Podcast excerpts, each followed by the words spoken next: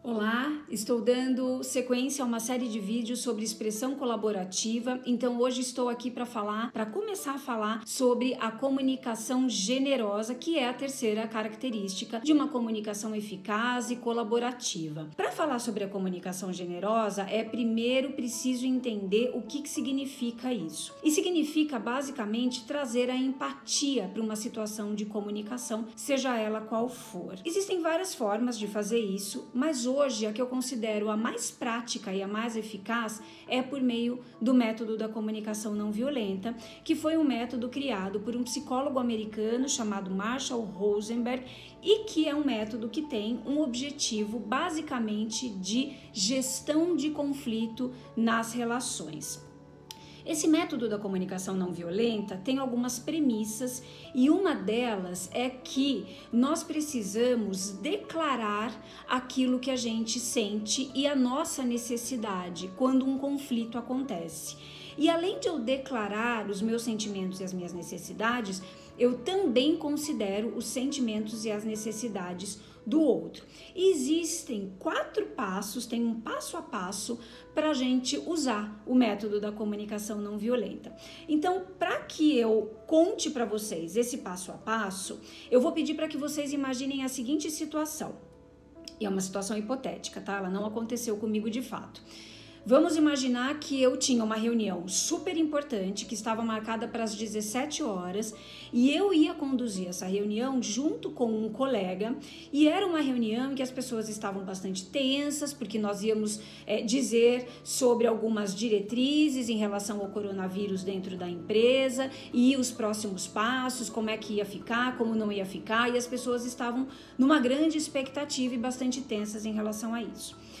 A reunião online, estava, começar, estava marcada para as 17, só que o meu colega entrou às 17h20. E eu decidi, depois da reunião, falar para esse colega, dar o feedback para esse colega em relação a isso. Então vejam que a comunicação não violenta, ela também é bastante assertiva, porque significa que eu declaro para o outro, eu não deixo escondido aquilo que me incomodou. Bom, Vou usar o primeiro passo da comunicação não violenta para dar o feedback para esse colega após a reunião. O que diz o primeiro passo da comunicação não violenta? Que você precisa dizer para o outro o fato de maneira objetiva. Então você descreve o fato sem nenhum tipo de julgamento. É como se tivesse passado uma câmera no momento e filmado a situação. O que a câmera filmou, você vai descrever para essa pessoa. Então eu falo o seguinte para essa pessoa: Hoje a nossa reunião estava marcada para as 17 horas e você entrou às 17h20.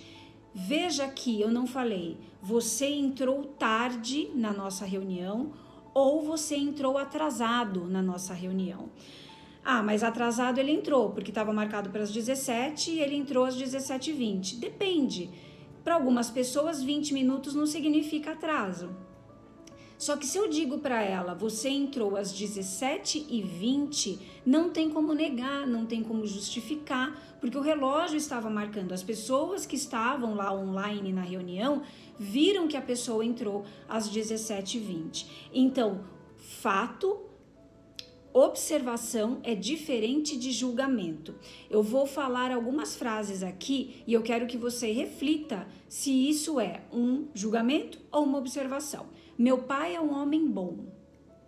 É um julgamento. É bom para quem? Pode ser para mim, pode não ser para o outro. Meu filho deixa frequentemente de estudar. Frequentemente para quem? Isso é um julgamento. O que é frequentemente para mim Pode não ser frequentemente para o meu filho, para o meu filho pode ser que seja pouco. Diferente de eu falar, três vezes por semana o meu filho deixa de fazer a tarefa da escola. Isso é um fato, não é um julgamento.